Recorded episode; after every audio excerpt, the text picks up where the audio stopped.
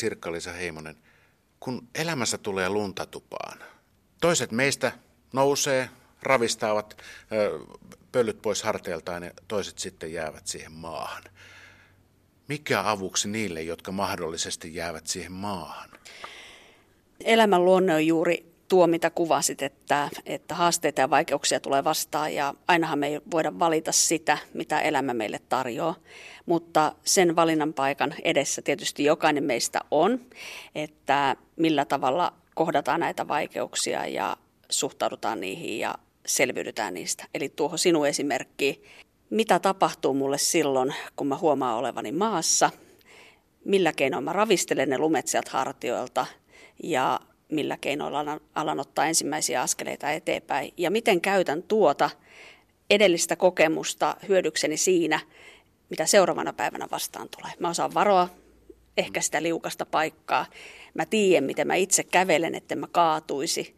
Ja mä ajattelen ehkä vielä jopa niin, että tuossa mun vieressä kulkee joku ihminen, johon mä voin vähän tarrautua, jos alkaa kenkä livetä.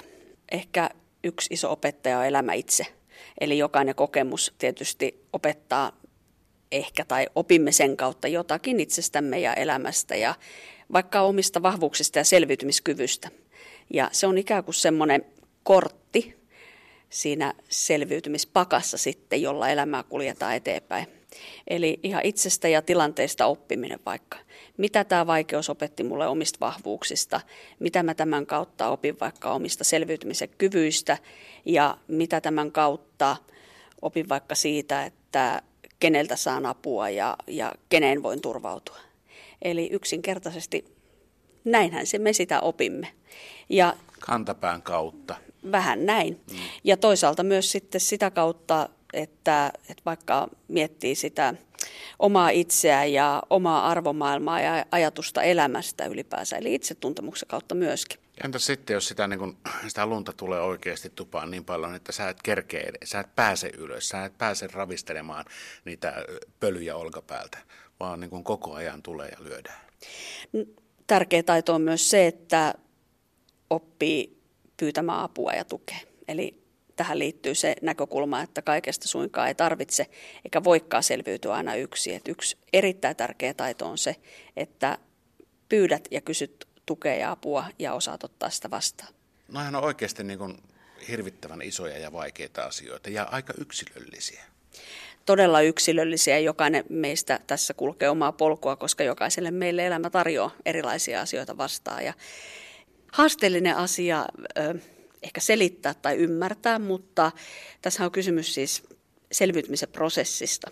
Eli, eli juuri siitä, että kun kohdataan vaikeuksia, miten niiden kanssa eletään, miten niistä mennään läpi ja niistä selviydytään ja miten vielä ehkä jopa parhaimmillaan kasvetaan sen kautta. Että on kysymys semmoisesta selviytymisen matkasta, mutta sen sisällä on ihmisessä tietysti vahvuuksia ja taitoja, joita voi käyttää ja piirteitä, joita voi niin kuin hyödyntää, että tämä matka kulkee.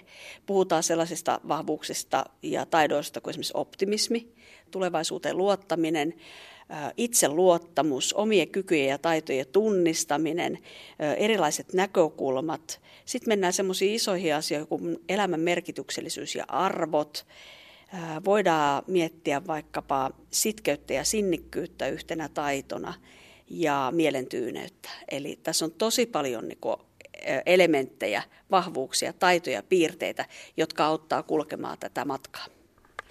Sanoppa Sirkka-Liisa nyt oikeasti niin kuin joku konkreettinen asia. Tämä nyt on tämmöistä niin kuin ei nyt ylätason läpinä, läpinä mutta, mutta kuitenkin konkreettinen se asia. konkreettinen asia. Siis noihan on hienoja asioita ja, ja siis niistä varmasti jokainen, joku löytää ja konkreettia itselleen, mutta anna nyt joku oppia, Oikeasti. esimerkki.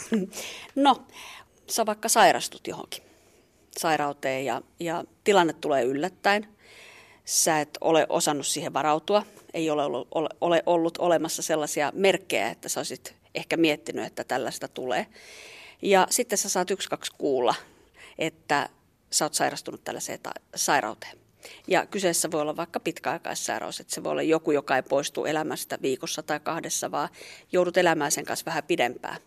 Joudut tutkimuksiin ja tilannetta selvitellään. Sun mielessähän siinä tilanteessa alkaa tapahtua paljon. Sä rupeat miettimään, että miten tästä ja nyt eteenpäin, miten minä itse selviydyn, mitä tapahtuu mun perheessä, entäs työssä, ää, mitä tulevaisuus tuo tullessaan, mitä mä nyt teen. Ja sitten sä voit miettiä, että, että tota, no pitäisikö mun hakea neuvoja ja apua jostakin. Onko joku toinen ihminen jossain mun lähipiirissä, joka on vähän tämmöistä samanlaista kokenut? Olisiko vähän siis vertaiskokemuksesta apua mulle tähän tilanteeseen? Onko mä aikaisemmin ollut tämmöisessä tilanteessa ja mitä mä oon silloin tehnyt? Mistä mä oon sit, sitten löytänyt itsessäni voimaa tai mistä mä oon hakenut apua? Ja näin edespäin. Näin konkreettisesta asiasta kysymys. Ja sitten sä elät sen tilanteen kanssa, hyödynnät niitä itsessä olevia piirteitä, vahvuuksia, haet ehkä apua ja tukea toisilta ja mietit tosiaankin, että, että miten sä suuntaat tulevaisuuteen. Sä voit miettiä vielä sillä tavalla ehkä tätä tilannetta, että jos tässä ja nyt sun tulevaisuuden polku on vielä epävarma, että sä et tiedä mitä tästä tilanteesta seuraa ja, ja miten tämä menee eteenpäin ja miten tästä selviydytään, niin sä voit ehkä keskittyä katsoa sitä, että mikä nyt juuri tässä päivässä, tässä hetkessä on hyvää ja kiinnittää huomio ehkä siihen, pyrkiä välttämään vielä sitä huolta tulevaisuudesta sillä, että sä keskityt siihen, mihin sä voit keskittyä. Eli tässä tänään ja nyt olemassa olevaa elämää ja ehkä sen sisällä vielä siihen hyvää ja myönteiseen. Johonkin sellaiseen, mitä sä haluat kuljettaa mukana, säilyttää, mikä antaa sulle voimaa.